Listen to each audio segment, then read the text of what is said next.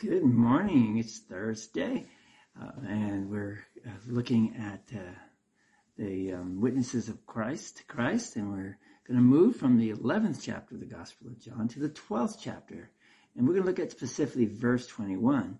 And uh, 21 says, uh, "So these came to Philip, who was from Bethsaida in Galilee, and asked him, Sir, we wish to see Jesus." That's our text. We wish to see Jesus. We all suffer from some kind of blindness. Um, just because we witness a rainbow a, a, thousand times doesn't mean we really see its beauty. Uh, we can plant a, a garden and and fail to see the splendor of, of the flowers. Um, we we can attend church, sing hymns, sing songs, feel faithful and festive, and still never see him, Jesus. The Greeks who, who come to who come to Philip at the Passover don't don't want to glance at Jesus, um, or or just simply catch a glimpse. Right? They don't want someone to describe Jesus for them.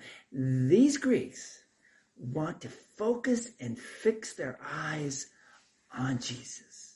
One of John's themes in his gospel is, is indeed seeing Jesus. Philip invites Nathanael to Jesus with these words Come and see. John chapter 1, verse 46. The, the, the Samaritan woman says, Come and see a man who told me all that I ever did. John chapter 4, verse 29 uh, about Palm Sunday, John writes, Your king is coming. That's John chapter 12, verse 15. On Easter morning, Mary is beside herself when she says, I have seen the Lord. John 20, verse 18. The man born blind, I think, says it best. He says, Though I was blind, now I see. John chapter 9, verse 25. Jesus, the very word made flesh, who spoke with such thunderous authority and love with, with such childlike humility. Jesus, the one who claimed to be older than time, greater than death.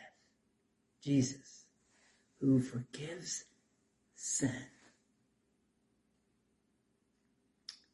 Jesus, who heals brokenness. Jesus, who raises the dead. We, you and I, wish to see Jesus. Let's pray. Lord Jesus, open my eyes, open our eyes to see the heights of your love, the depths of your suffering.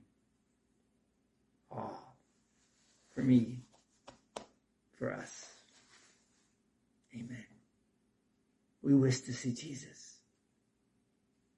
And he comes to us. He shows us his hands, his side. and says, See me.